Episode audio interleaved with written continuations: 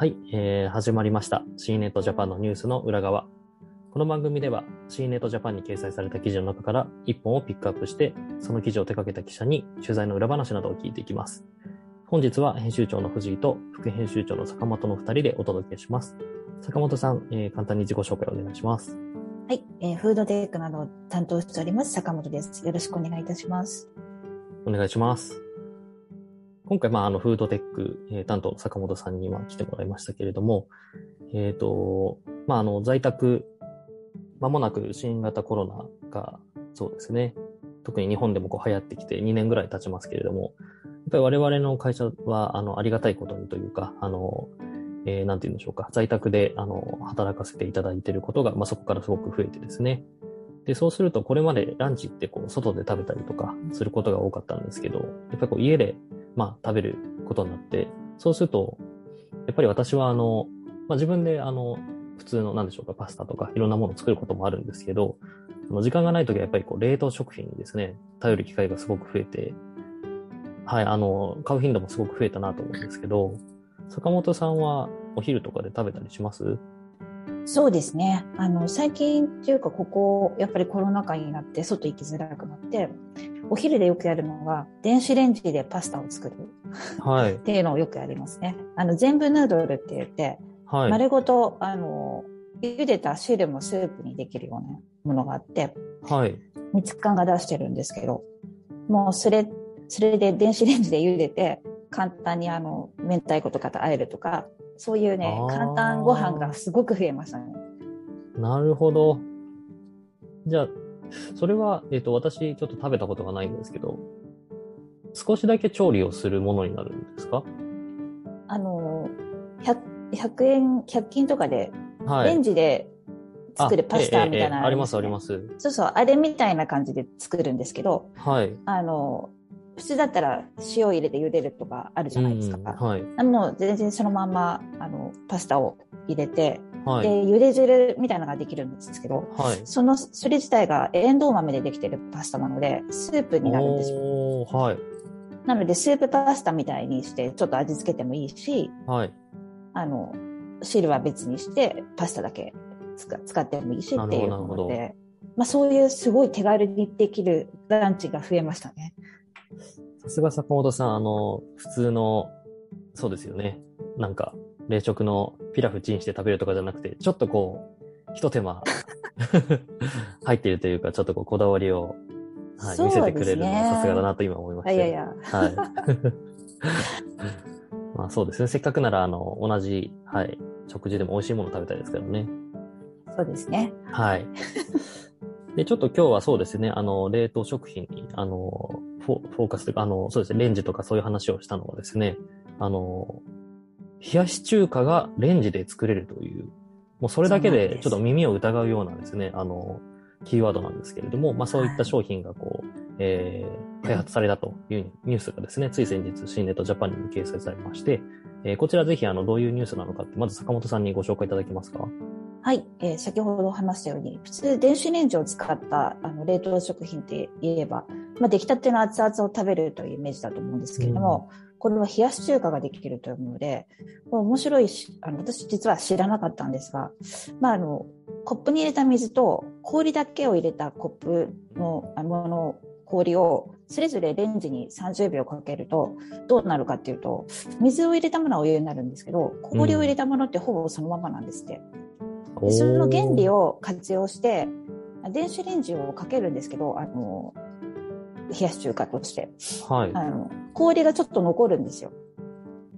ああ、なるほど。さっきの話で言うとそういうことそう、あ、ですよね。ごめんなさい。最初に言うと麺の上に氷が乗っていて、あ、それはあの、袋を開けるというか、そう、の袋開けると、はい。麺が、あの、お弁当箱みたいな感じで、えっ、と、具と下にはい麺が出てあるんですけど、はいそ。のね、麺の上に氷が乗ってるんですよ。そこがポイントあすすですでに乗ってるってことなんですね。そうなんです、そうです。最初から乗っていて、はい氷が乗っているよって思うと思うんですけど、はい。電子レンジをかけると、下の面はちゃんと暖かくなるんですね。はい。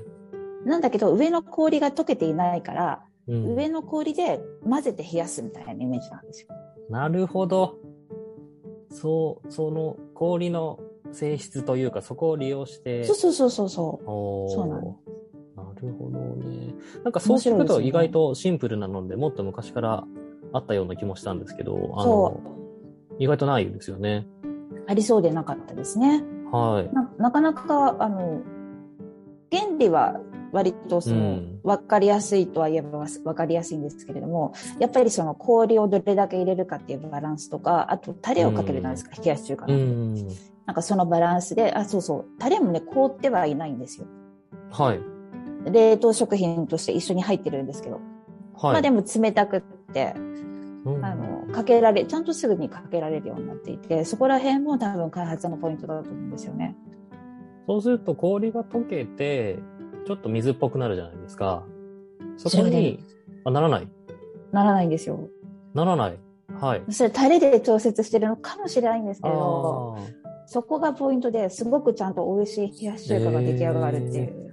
あ。あ、最終的に、だから、あの、口に運ぶときには、普段食べてるようなは冷やし中華の状態になってるってことなんですね。そうなんです、そうなんです。すごい。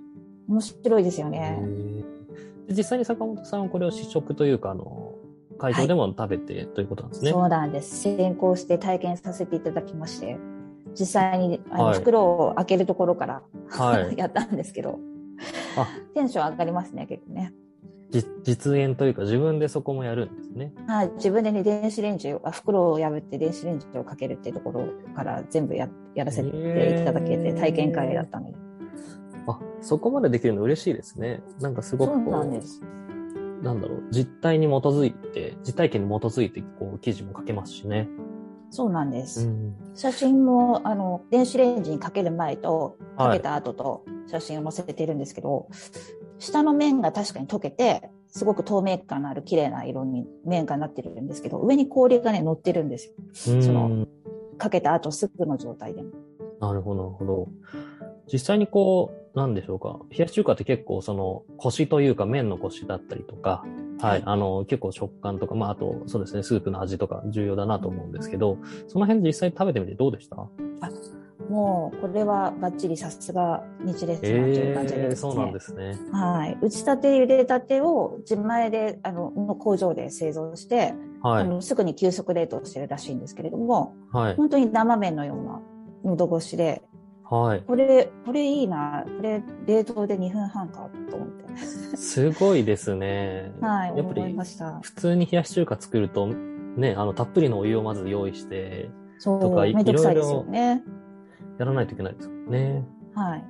コンビニでもね、いただけるけど、まあちょっと、あの、なんでしょうね。まあ、そうですね。ここまで茹でたてみたいな感じとはちょっとやっぱり違うかなっていうふうに私は感じたので、感じているので、しかもコンビニよりも安いお値段で買えるらしいので、はい。そこも注目かなと。うん。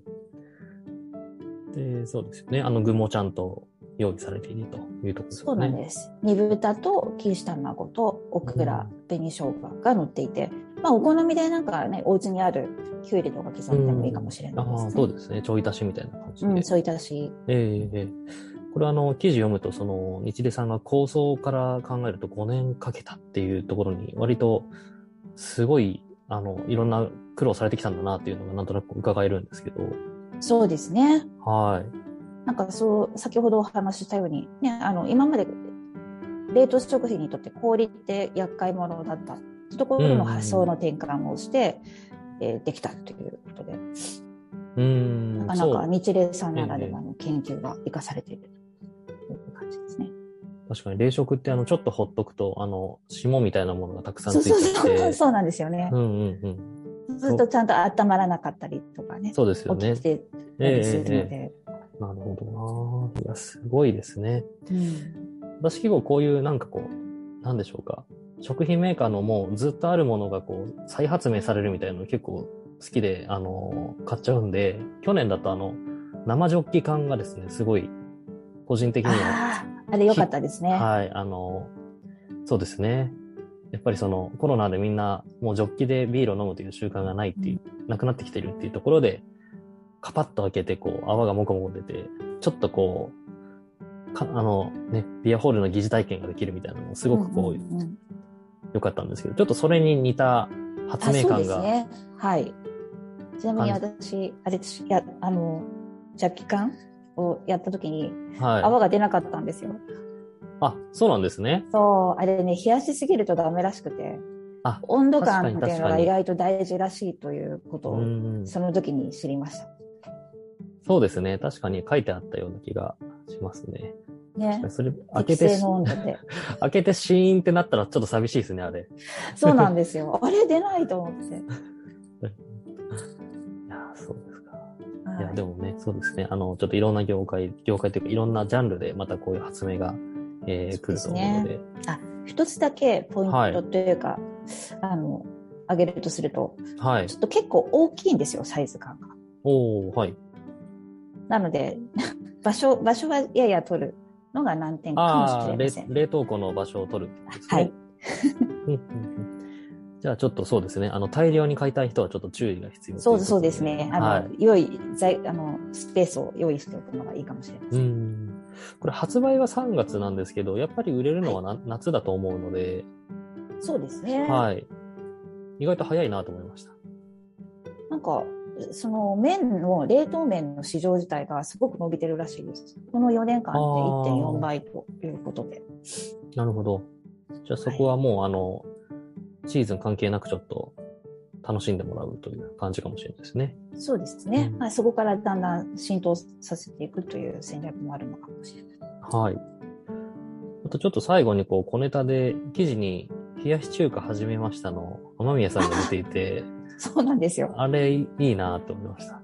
あの、すごかったんですよ。会場で、そはの2分半レンジでかける間、はい。えーあ、2分50秒だ、ごめんなさい。2分50秒ですね。温める間、演奏してくれたんですよ。そうなんだ。で、ちゃんと最後、2分50秒のチーンが終わる時に合わせて終わる。え、2分50秒ずっと歌ってたんですか？そう、2分50秒ずっと歌ってた すんです。ごいですね。あの、そう、YouTube にアップしようかなと思って上げてなかったんですけど、あはい、あ、あなの。一通り、あの、はい、ちゃんとセリフがあってですね、すあ素晴らし素晴らしいんですよ。大変良かったですね。い。いいですね。やっぱりこの辺はその、ね、もちろんあのオンライン会会見とかも今、あの、ふ増えてますというか、そっちが主流になってますけど、こういうね、実際にタレントさんとかが、こう、のパフォーマンスを生で見られるっていうのは、やっぱりこう、リアル会場の取材の、まあ、この直接食べられるっていうのもそうですし、魅力ですよね。本当ですね。やっぱり、うんオンラインではやっぱりこの楽しさとか、凄さって、今一つちょっとわからなかったと思うので、うん。まあ、リアル取材重要ですね。うん。まあ、ちょっとコロナがまた増えてきて、えー心配ではありますが、ぜひぜひですね、はいまたこういう、えー機会が増えてくることを、ちょっとメディアの人間としてはちょっと祈るばかりという感じですかね。そうですね。はい。ありがとうございます。ちょっと今年もあの、どんどん坂本さんが多分またあの、変わったユニークな、はい、フードテックというかですね、あの、食べ物をどんどんご紹介してくれると思いますので、私も楽しみにしてます。はい。よろしくお願いします。はい。では、えー今日はこの辺にしたいと思います。坂本さん、ありがとうございました。ありがとうございました。